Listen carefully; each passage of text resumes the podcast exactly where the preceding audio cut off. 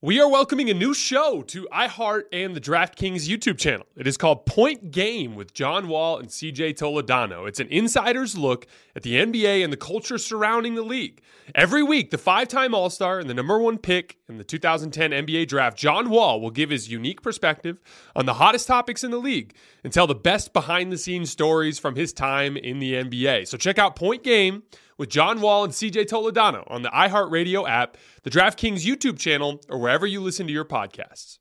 Allstate wants to remind fans that mayhem is everywhere, like at your pregame barbecue. While you prep your meats, that grease trap you forgot to empty is prepping to smoke your porch, garage, and the car inside. And without the right home and auto insurance coverage, the cost to repair this could eat up your savings. So bundle home and auto with Allstate to save and get protected from mayhem like this. Bundled savings variant are not available in every state. Coverage is subject to policy terms and conditions. Looking for an assist with your credit card but can't get a hold of anyone? Luckily, with 24 7 US based live customer service from Discover, everyone has the option to talk to a real person anytime, day or night. Yeah, you heard that right. You can talk to a real human in customer service anytime. Sounds like a real game changer if you ask us. Make the right call and get the service you deserve with Discover. Limitations apply. See terms at discover.com slash credit card. The volume.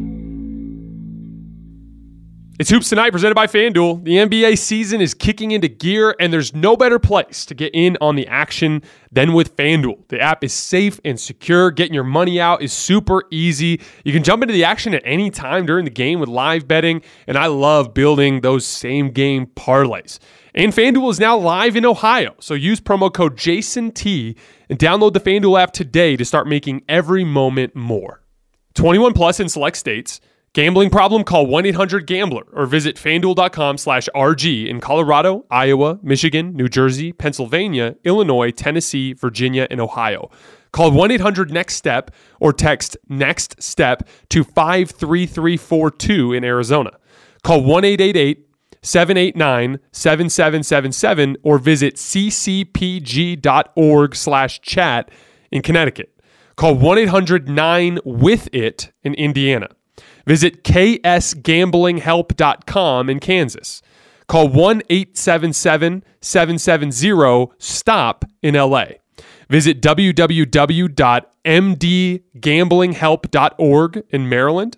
Dial 1 877 8 HOPE NY or text HOPE NY to 467 369 in New York.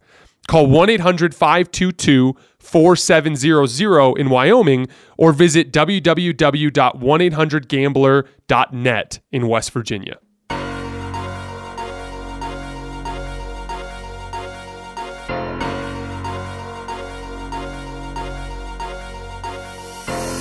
All right, welcome to Hoops Tonight, presented by FanDuel here at the Volume. Happy Wednesday, everybody. We are live on AMP. Don't forget, if you guys are watching on the podcast feed or on YouTube, that AMP is the very first place that you guys can get these shows. We have an unbelievably jam packed show tonight. We're going to talk about Kevin Durant's debut with the Phoenix Suns, the Boston Celtics getting a dominant win over the Cleveland Cavaliers that I think is very telling about the one seed race in the Eastern Conference. And then the Golden State Warriors ripped off three consecutive wins without Steph Curry or Andrew Wiggins to rise up to the fifth seed in a shocking come from behind victory against the Portland Trailblazers last night. And so much more NBA talk from around the league that we're going to be getting into. You guys know the drill before we get started. Subscribe to the Volumes YouTube channel so you don't miss any more of our videos. Follow me on Twitter at underscore Jason LT so you guys don't miss any show announcements. And if for whatever reason you guys miss one of these videos and you can't get back over to YouTube to finish, don't forget you can find them wherever you get your podcasts under Hoops Tonight. And last but not least, before we get started, you guys have heard me talk about Game Time, the fastest growing ticketing app in the United States. If you're looking to get out to any NBA games, an NHL game, a college basketball game, a concert, or even a comedy show, Game Time has amazing last minute deals on tickets to all of these. Kevin Durant looked amazing with the Suns tonight. I've got to get up to Phoenix to check him out. Uh, like I've said so many times, I just don't get many opportunities down here in Tucson, Arizona to see that type of professional athlete up close and personal. I'm going to get on the Game Time app They're, it's super easy to use. I know they're going to take great care of me. I know I'm going to get a good deal. I know I'm going to get a good seat. It's a great experience, and I highly encourage you guys check it out. No matter where you live, get out and have some fun this week. Download the Game Time app, enter your email, and redeem code HOOPS for $20 off your first purchase. Terms apply. Again, enter your email and code HOOPS. That's H O O P S for $20 off. Download the Game Time app today. Last minute tickets, lowest price guaranteed. All right, let's talk some basketball. So, you know, one of the things that everyone has always said about Kevin Durant, which is absolutely true, is that he's the best plug and play superstar in the league. And I really think it comes down to two reasons why offensive versatility and defensive versatility. It's that simple. What does versatility mean? It's the ability to play different ways, right? Or to not just play different ways, but to be good or effective in different ways. On the defensive end of the floor, you can ask Kevin Durant to guard on the perimeter. It's not his best strength, but he can do a decent job of it. And you can ask him to protect the rim in a pick and roll type of role, or you can ask him to be a backside help, kind of like low man type of responsibility, helping out of the weak side corner. He can do a bunch of different things. He can switch onto a bunch of different types of offensive players. He has versatility there, but that extends to the offensive end of the floor. And I thought that that was immediately apparent in him playing with the Phoenix Suns. I, I, coming into the uh, uh, the game, I had three predictions. I thought that you would see Josh Okogie end up being the uh, fifth starter, just because I thought he had demonstrated he was their best point of attack defender over the course of this recent stretch of the season, and that was the specific need that they need out of that fifth starter uh, position, and that ended up being true. And then I thought that KD would primarily operate in an off-ball role to try to make a seamless transition into him coming on board with this Phoenix Suns offense. And then lastly, I thought he'd be super active on the defensive end, which he was. He had two blocks in his first shift. But I thought that that specifically that offensive versatility plugging into Phoenix's offense was immediately apparent. His first shot that he took, he missed it. But it's just a little shot off of a wide pin down. That means he kind of started in the corner, worked his man down to the block, caught a down screen. I believe it was from DeAndre Ayton, came up to the elbow, caught and shot a little 15 footer. He ended up missing it, but that's movement shooting. It's really easy to plug movement shooting into any offense in the NBA. Kevin Durant's amazing at that.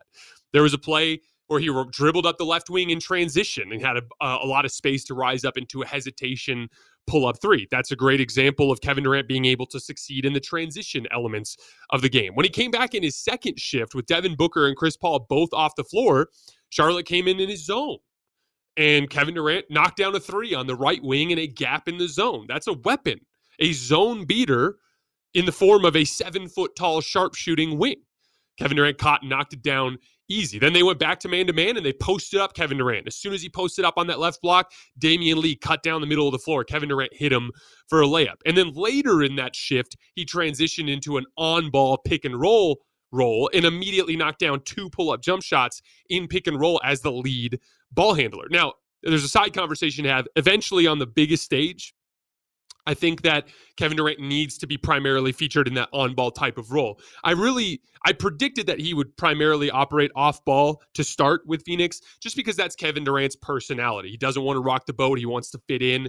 And he's so versatile that it's honestly the easiest way to quickly be good is to have Chris Paul and Devin Booker play the way they're used to playing, have Cam Payne play the way he's used to playing, and have Kevin Durant slot into that Mikal Bridges role. But the thing is, Kevin Durant is the best pick and roll ball handler in the NBA this year on a points per possession basis. He's so unbelievably good at the pull up jump shot. He's uh, an entire stratosphere above everybody else in the entire league, literally. That as a result, he's been consistently drawing multiple defenders in that action, and his team has been getting great stuff. So, in the long run, I think they're going to have to lean on that a little bit. But it's I do understand why he's going that way to start with Phoenix, just to make the transition easier. But they were always going to click quickly on offense. We're going to talk about this a lot tonight, specifically this idea, but a natural basketball fit. You know, everyone talks about like building chemistry and that uh, continuity and things like that, and that stuff does matter. Make uh, make no mistake, it absolutely matters.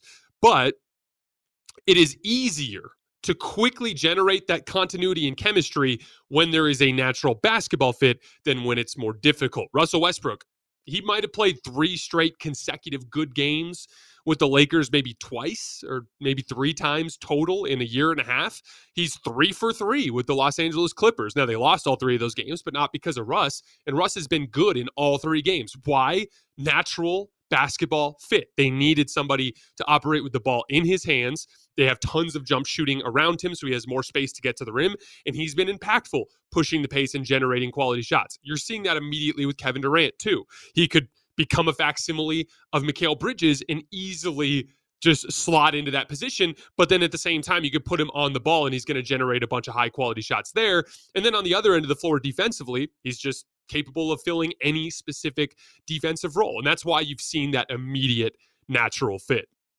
The first four games of their schedule are pretty damn easy.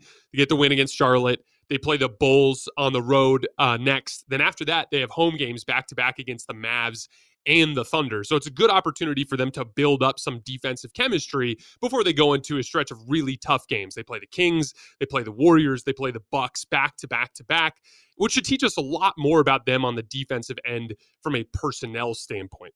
Um, that's three completely different high-powered offenses. That's a, a dribble drive, pick and roll attack from Sacramento that's going to really test their point of attack defense and their pick and roll defense. Then there's the Golden State Warriors, which are much more of like a blender of offensive sets. And it's really going to test their ability to lock and trail as shooters are flying off of screens or if they're going to end up switching those actions, we'll end up seeing. And then when they play Milwaukee, that's your powerful rim assault that Giannis dropping his shoulder, going through you time and time again. Jrue Holiday, a power guard in the backcourt. It's going to be a different type of matchup there. So we're going to learn a lot about the Suns here in about a week and a half when they go through that tough stretch against the Kings, Warriors, and Bucks. But they've got a good stretch here in the next three games to continue to build some of that chemistry and continuity, which I expect to be easy for them. All right, let's move on to that ESPN early game uh, tonight, the Celtics versus the Cavs. So you know, I was having a conversation. I, I want to say it was it was either yesterday or the day before, but I was talking with uh, a buddy of mine who's a Celtics fan, and I had made the point that I thought that, and you guys have heard me make this point on the show, but I think that the Sixers are a monumentally more dangerous second round opponent than the Cleveland Cavaliers. Like, I don't even think it's remotely close. I think that Milwaukee and Boston would handle Cleveland. I'd give them no chance to win. But against the Sixers, like I give them a legitimate puncher's chance to win. Like if Embiid comes in and plays really well and Harden plays really well, I think they can win. And this particular Celtics fan disagreed with me and said that he thought the Cavs were a bigger threat because the Celtics had struggled with their guards earlier in the season. And he's mainly referencing the two overtime wins at the beginning of the year uh, when the Celtics lost. But my counter to it was, you know, the Celtics weren't really playing great defense at that point in the season. And in a series, I keep looking at it tactically as the problem of the of the Cavs in their front court offensive skill with Jarrett Allen, Evan Mobley, and they've been playing a lot Isaac Okoro at the small forward position with that specific lineup, it's just too easy for them to load up the paint, which makes the job of your perimeter defenders guarding Darius Garland and, and, Donovan Mitchell so much easier.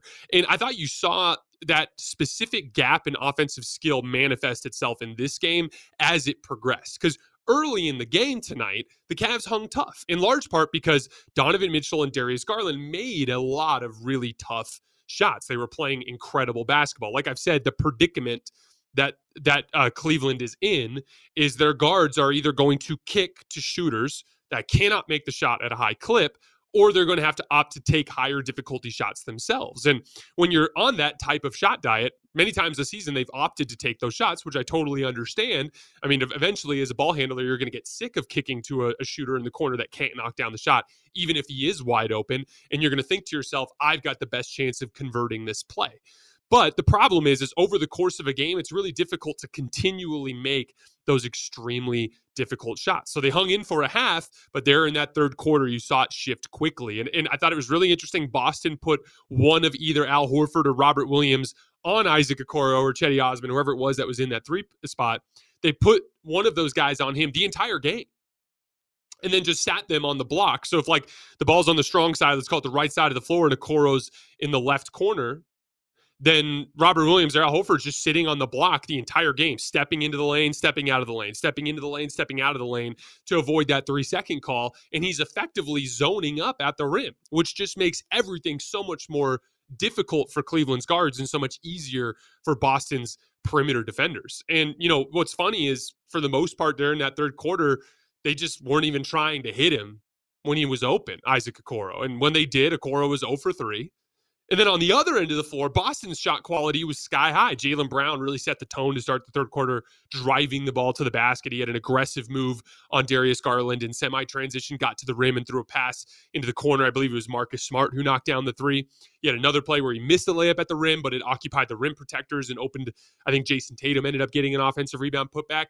And then Tatum had one of his better offensive quarters in a while because he's been slumping just a tiny bit as of late, hit a couple of step back threes, had a really nifty play to start the half where he cut back door on a designed play and the lob was off target. And he somehow corralled the lob and threw a slingshot pass to Al Horford in the weak side corner for three. Really cool improvisational play got to the rim and finished over Jarrett Allen, attacked the offensive glass on that play I referenced earlier with Jaylen Brown. And pretty quickly, when you have that type of gap in shot quality, wide open catch and shoot threes, big, strong athletes finishing at the rim versus small guards taking extremely difficult shots over contests or bad shooters shooting wide open threes, eventually you're going to see that shot quality shift. It's that classic small sample versus large sample size.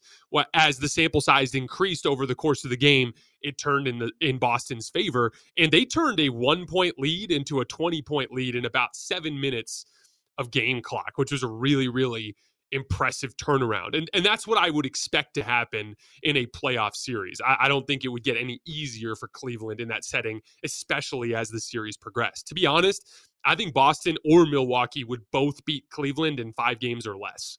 I'm so that's like there are predictions that I don't feel great about, and there are predictions I feel great about. I feel great about the fact that Boston or Milwaukee would dispatch of Cleveland very quickly. I just I just don't think it's a good matchup for them at all whatsoever. Philly, not so much. You know, I'd pick Boston and I'd pick Milwaukee to win that series, but I think it'd be a much tougher series. And so this is where it brings us to the race for the one seed because Milwaukee ended up taking the one seed earlier this week, and now Boston's a half game back. And so I think this race really matters because that Milwaukee Boston uh, conference finals matchup is going to be a bloodbath and it's going to be extremely demanding physically.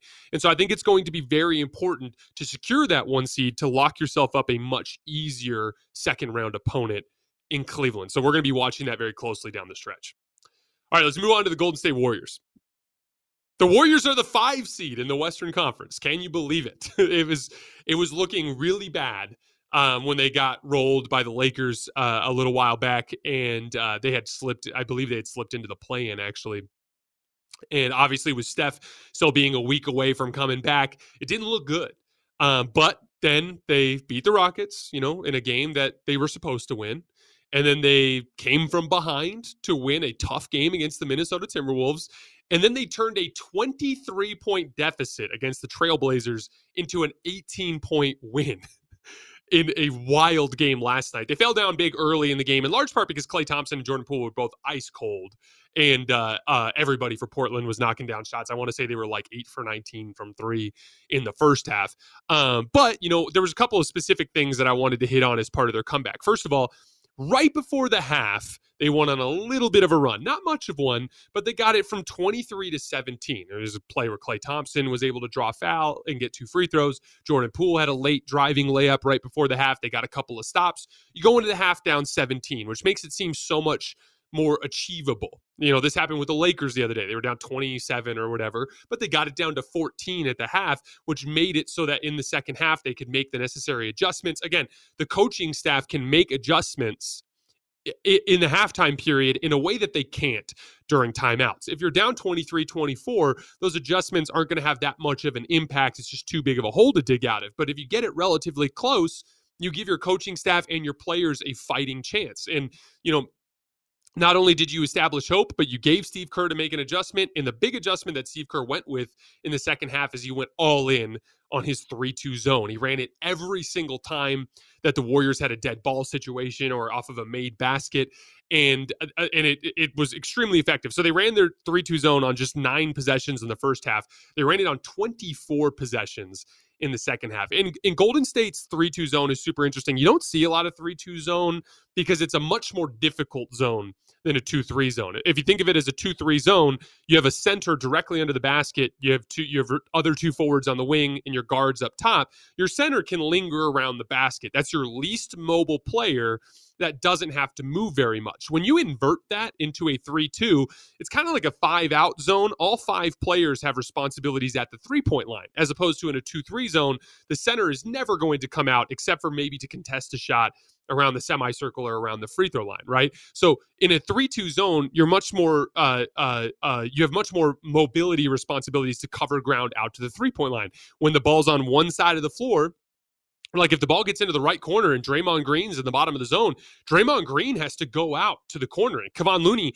has to get all the way over under the basket. If they reverse it, Kevon Looney has to rotate all the way out to the three point line and Draymond Green has to come over. It's a very difficult zone to run but when you run it right, it has it can be really impactful, especially with Looney and Draymond at the rim when in when they're in those rotations, because you've taken away the three point line. And in the modern NBA, there just aren't that many players these days that are comfortable working out of the middle of the floor. And the three two zone has a gaping hole right around the free throw line where people can go to work if they're comfortable there. You just don't see too many guys there. Now, that'll be interesting when they play the Clippers, I think, tomorrow night, because the Clippers have several guys that are comfortable operating out of the middle of the floor. So I'll be curious to see how much um, uh, Steve Kerr can go to the 3 2 zone in that specific game, but it was really, really impactful against Portland. They were completely flummoxed. None of those three point shots were open. Nobody wanted to attack the rim. Nobody wanted to work out of the mid range, and they fell apart quickly.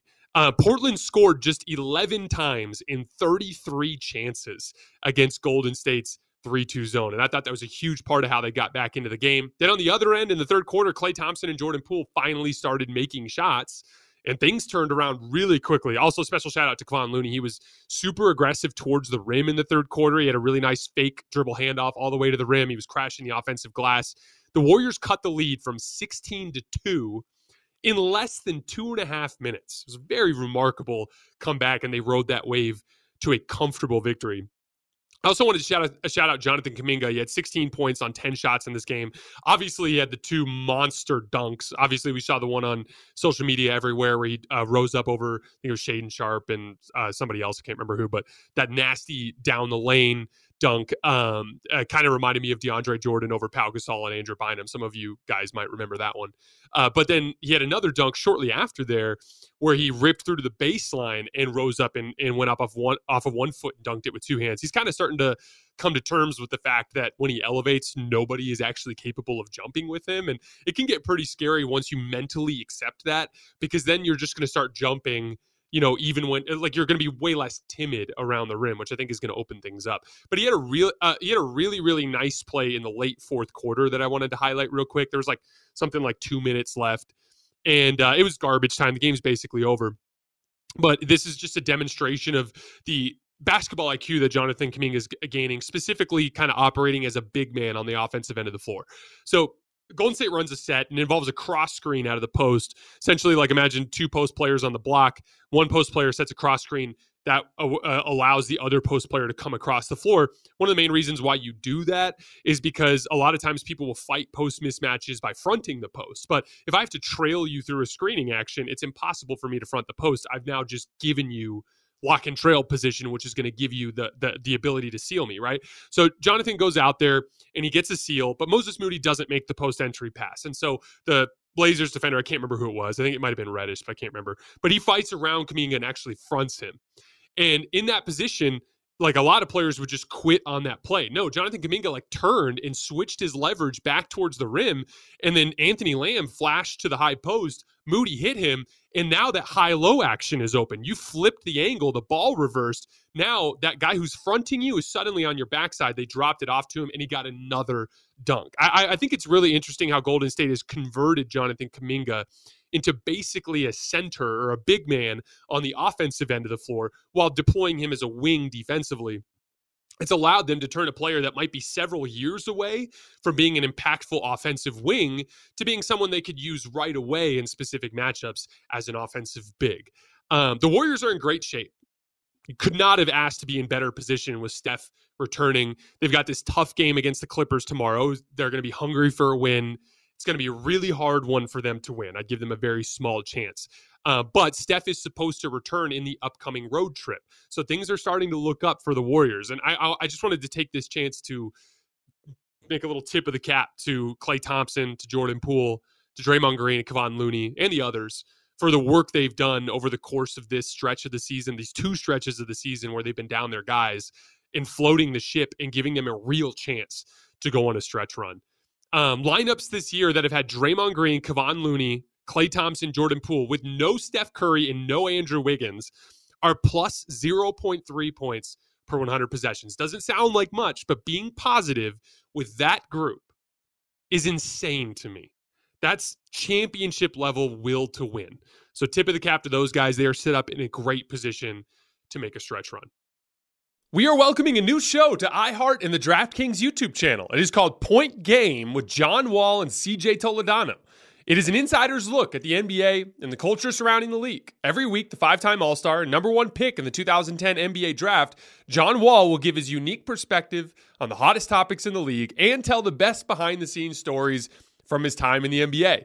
CJ will bring his A list comedian buddies to keep it light and fire off some hoops takes. Plus, John will be inviting current and former NBA players, friends, and teammates to join the show as well to give their unfiltered accounts of what really goes on in the league from a player's perspective. So check out Point Game with John Wall and CJ Toledano on the iHeartRadio app, the DraftKings YouTube channel, or wherever you listen to your podcasts.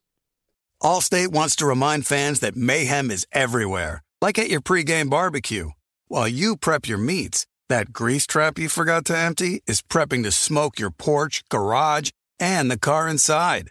And without the right home and auto insurance coverage, the cost to repair this could eat up your savings. So bundle home and auto with Allstate to save and get protected from mayhem like this. Bundled savings variant are not available in every state. Coverage is subject to policy terms and conditions. Looking for an assist with your credit card but can't get a hold of anyone? Luckily, with 24 7 US based live customer service from Discover, everyone has the option to talk to a real person anytime, day or night. Yeah, you heard that right you can talk to a real human in customer service anytime. Sounds like a real game changer if you ask us. Make the right call and get the service you deserve with Discover. Limitations apply. See terms at discover.com slash credit card. Bet the NBA on TNT with a no sweat same game parlay from FanDuel, America's number one sportsbook. It doesn't matter if you're new to FanDuel or already have an account. Every Thursday night, you'll get bonus bets back if your same game parlay doesn't hit. NBA same game parlays are the perfect way to combine your bets for a chance at a bigger payday. Build your own or choose from one of the popular same game parlays already made for you in the FanDuel Sportsbook app. My favorite bet on Thursday night this week is the Clippers on the road in Golden State. They're only a three point favorite, but they are desperate for a win 0 3 with Westbrook. They're uniquely equipped to attack Golden State's 3 2 zone, and they have a lot of perimeter size advantages. So I like the Clippers minus three in that game. However, you want to play, you can bet the NBA on TNT every Thursday night with a no sweat same game parlay. Just head to fanduel.com slash Jason T to download Fanduel today and get in on the action. And if you're in Massachusetts, get ready because Fanduel is coming soon. Make sure you check out fanduel.com slash mass and take advantage of their great pre live offers. Make every moment more with Fanduel, an official sports betting partner of the NBA. All right, let's move on to the Lakers. So, uh, just going to talk about them for just a minute. They, I was genuinely confused when I saw that Anthony Davis was out tonight. All the reports said that he was pain free. Apparently, this was planned rest, which I understand. But at the same time, like this is a must win game. In a game that they very well could have lost without Anthony Davis. They trailed by, I believe, eight points or seven points in the third quarter of this game on the road. It could have gone south for them quickly. So I was confused by the strategy of resting AD, but they, that gamble paid off for the Lakers. A bunch of guys made big plays. Rui Hachimura had a great game. One of those games that you don't really look at the box score for because he was really impactful defensively and on the glass and just a handful of really smart, savvy offensive plays. Austin Reaves and Dennis Schroeder took over ball handling responsibilities in an excellent way. Um, I thought that Wenyen Gabriel had a great game, just dirty work as the backup center. They grinded out a win against OK City. Uh, Oklahoma City, which was big time and helps them a lot in the standings, especially considering you just bought Anthony Davis two days of rest before a game in Minnesota where they're going to need him to be fantastic. Uh, but what I wanted to briefly touch on in this uh, in this particular segment was the Grizzlies game. You know, I talked to Colin Cowherd last night. For those of you guys who haven't seen it yet, uh, Colin and I went for about 45 minutes and talked a just a shit ton of NBA uh, around the league. Check that out if you haven't done so yet. It's on the Volumes YouTube channel. Uh, but in that conversation, we talked a lot about the Memphis Grizzlies, uh, or excuse me, about the Los Angeles Lakers. And one of the things I said to Colin was like, all is not lost. Now, the D'Angelo Russell injury was unfortunate. We're going to talk about that here in just a second, but he's coming back on Friday. This team is a good basketball team without LeBron James now. That is one of the advantages of the job that Rob Pelinka did at the deadline. Like we've talked about it, they paid a dear price for that. LeBron, all reporting says that he suffered this exact injury in January, opted to play on it rather than resting it as a result of the predicament the team was in in the standings. And he literally floated the ship during that stretch. The only reason the Lakers have a chance is because of what LeBron James did during that stretch in late December, January, early February without Anthony Davis. So he deserves a boatload of credit for that. But one of the advantages of Net Gamble is they've now built a talented roster that is capable of winning games without LeBron James. The problem is, is they will not be able to beat good teams unless D'Angelo Russell is available. And you saw that in that Grizzlies game. I, I, tweeted after the game that I thought the Lakers had really good half court defense in that game. And I thought they lost it in transition, but I didn't get a chance to see the data until today. And it was exactly what happened. They held the Grizzlies to a 92.2 offensive rating in the half court, which is great. For perspective, the Charlotte Hornets have a 92.2 offensive rating in the half court all season, which ranks 29th in the NBA. So the Lakers did their job in the half court, but without D'Angelo Russell and without LeBron James, all the ball handling responsibilities fell, they got slotted improperly. Now Schroeder is a primary ball handler, right? Now Austin Reaves is a secondary ball handler. You know, now Lonnie Walker is getting a lot of ball handling responsibilities and they eh, they just couldn't take care of the basketball. They had 26 turnovers gave up 41 points off of those turnovers. According to Synergy, they had 36 points in this game just in transition, which is the story of the Memphis Grizzlies all season. Keep them in the half court, you can stop them, let them get out in transition, and they'll kill you. And that's what happened in this game. But D'Angelo Russell is supposed to return Friday. That should slot everybody properly. Now, D'Angelo Russell's a primary ball handler, which he's capable of being. Not for a great team, but he can be that for a good team, which is all the Lakers need while LeBron James is out of the lineup. That puts Dennis Schroeder in a secondary ball handler role. That puts Austin Reaves in a tertiary ball handling role. That puts Lonnie Walker in a position where you hopefully don't have to start any possessions with him, which which were rough in this particular game. So it should slot everybody properly and give them a much better chance to fight through this next stretch of their schedule. All right, let's move on to the Clippers. So they're 0 3 without Westbrook, uh, but I think Russ has been good in all three games. This isn't like what it was with the Lakers where the fit was clunky.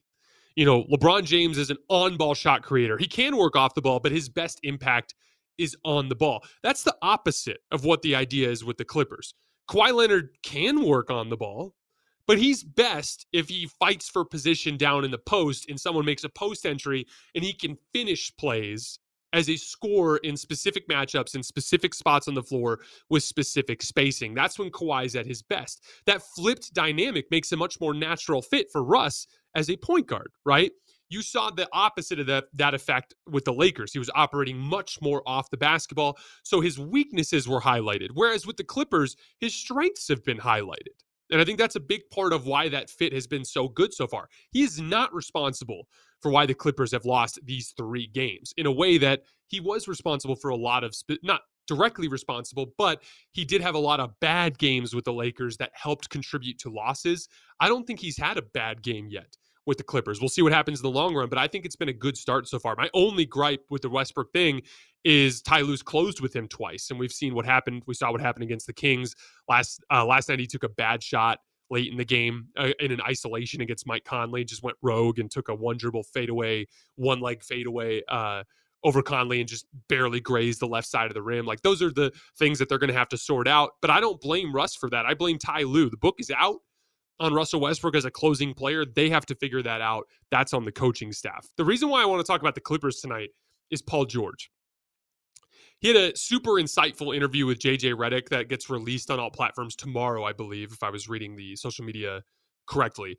Uh, but they released a little clip, and it was a, a really insightful, you know, four or five minute bit uh, with JJ and Paul talking about the transition from him being a basically the guy in Indiana to playing alongside a star in Russell Westbrook with the Thunder to playing alongside a star in Kawhi Leonard with the Clippers and now two stars technically uh, with Russell Westbrook and Kawhi Leonard, and just what that transition has been like. He talked a lot about how you know how good the game of basketball has been to him and how he's made tons of money and now he just wants to win and how he doesn't have an ego and he and he likes being in that secondary role and I appreciate the sentiment I do and there's some truth to that idea particularly at the end of games but the basketball has changed so much that there's no such thing as like who's the one and who's the two how many times over the course of the last few you know 5 6 years have you heard like oh man Chris Paul is going to go play with James Harden. There's only one basketball. How's that going to work? It worked great.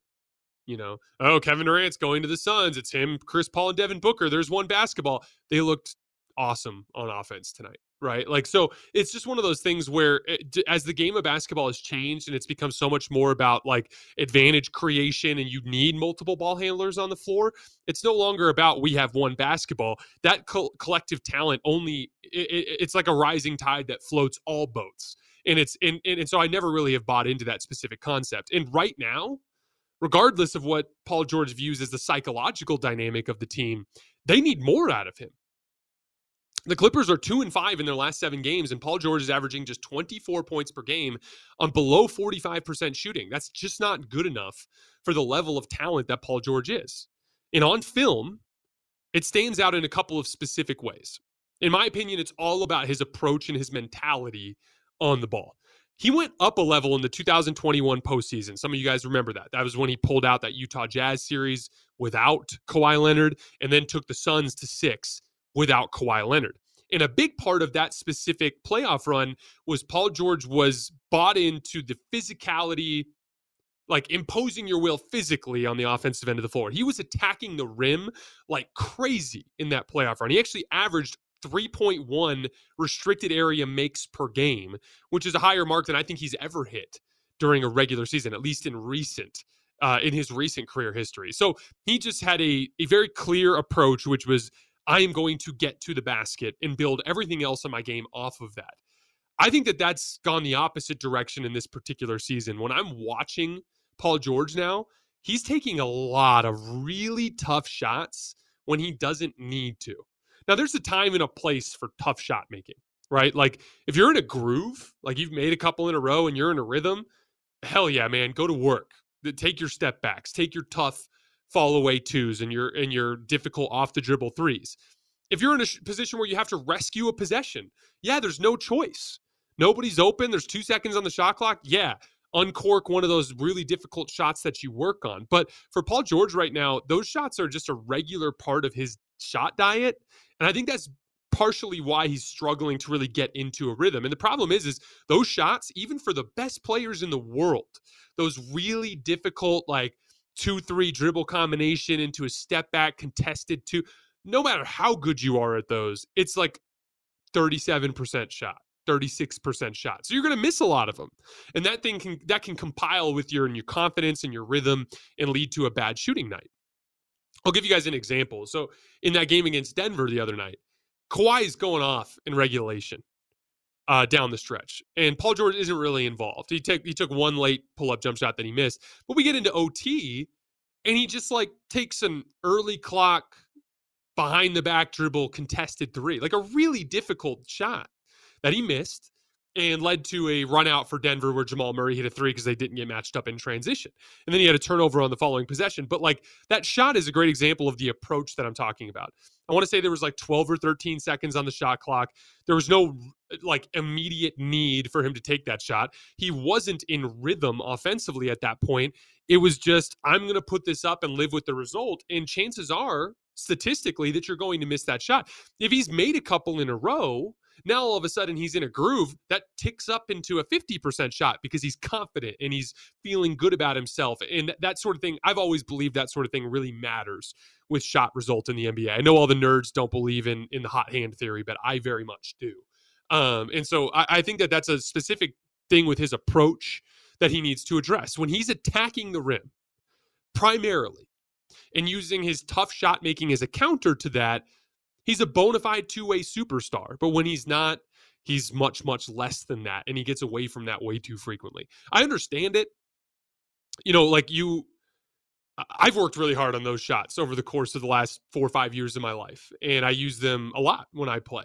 And there's a tendency when you've worked on that kind of thing because it's easier, not in shot result, but it's easier to just take a contested shot than it is to physically impose your way to the rim.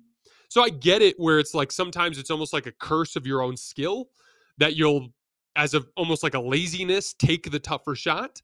I understand it, but the bottom line is that's not going to be his best chance to win a championship, which, according to his interview with Paul uh, with JJ Redick, is his primary concern. So I really want to look over the course of the home stretch of the season at Paul George being more physically aggressive to the rim. I think that would turn things around for him. All right, really quickly before we get out of here tonight, we're going to talk a little bit about the Sixers and the Heat and their little home and home. So the Sixers went into Miami tonight without Joel Embiid and got revenge for their close loss. Uh, Harden and Maxey combined for 50 points. They put together excellent defensive effort and they won comfortably. Uh, but I don't want to talk about that particular game. I want to talk about this game the other night. Just an absolute rock fight of a game that the Heat won in Philly, 101 to 99. And the reason why I want to talk about it is this to me is a great example of what a rock fight looks like.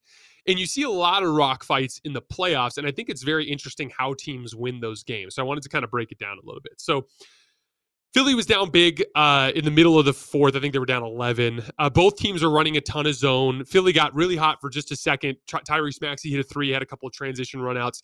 They got it back to a close game. And then there was a lid on the rim for both teams. And down the stretch, I think the last like four or five minutes of the game, neither team could make a shot.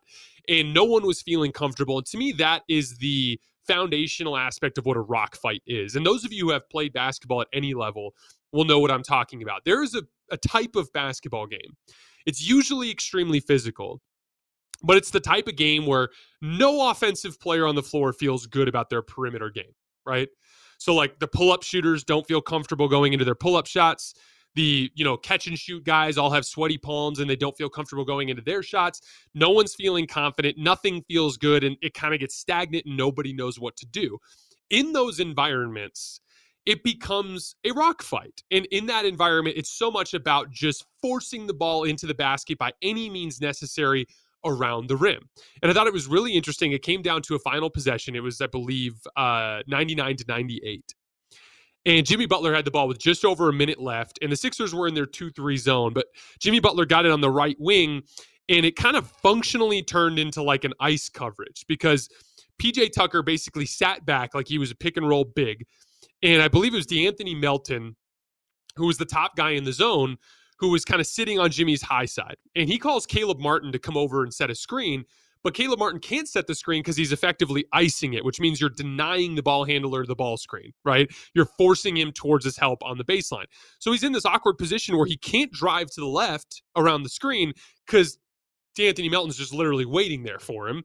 PJ Tucker's waiting under the uh like two, like four or five feet off of him in the short corner.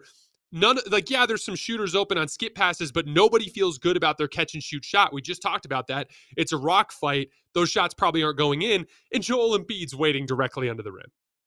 So you would think like driving to the rim is an extremely low percentage shot, but this is rock fight basketball. And Jimmy Butler just does a hard dribble to his uh to his left does a hard spin move, like steps on PJ Tucker's foot, almost sprains his ankle, like like in the spin move, loses control of the basketball a little bit. Embiid's there, he goes up and under. He, literally, as he's trying to finish on the other side of the rim, the ball is disconnected from his hand temporarily, and he somehow manages to regain control and just flip it up into the basket.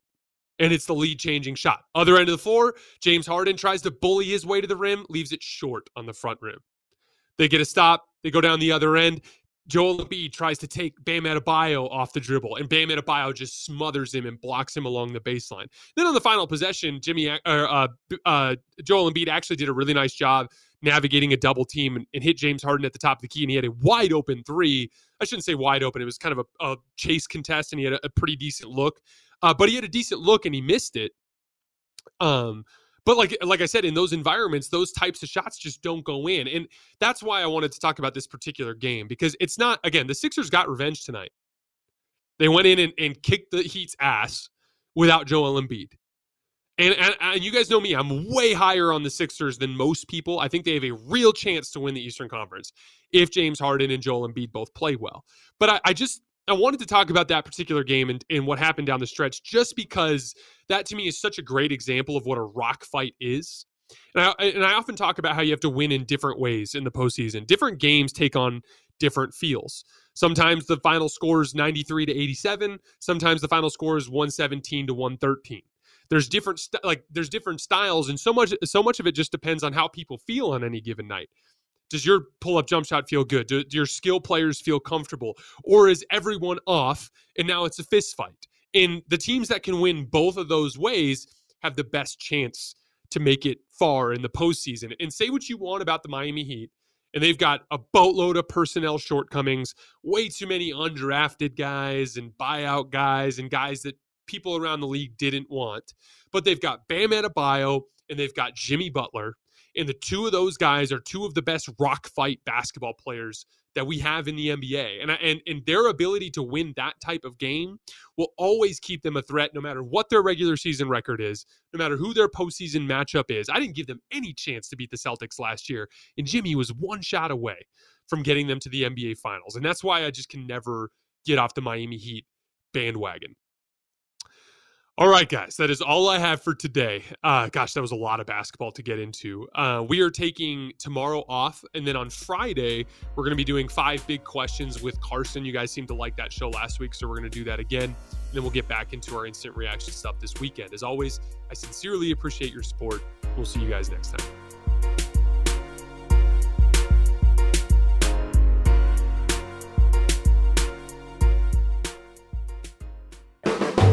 The volume. Allstate wants to remind fans that mayhem is everywhere, like at your pregame barbecue. While you prep your meats, that grease trap you forgot to empty is prepping to smoke your porch, garage, and the car inside.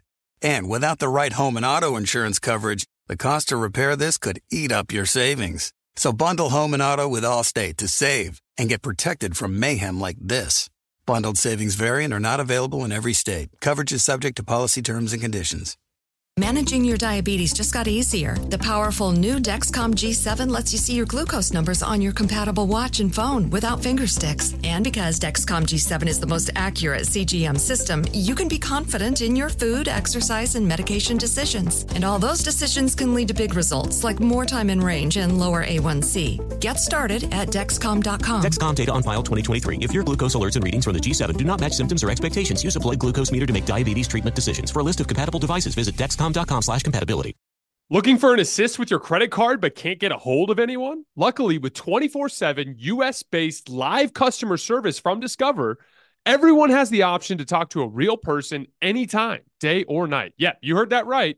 You can talk to a real human in customer service anytime. Sounds like a real game changer if you ask us.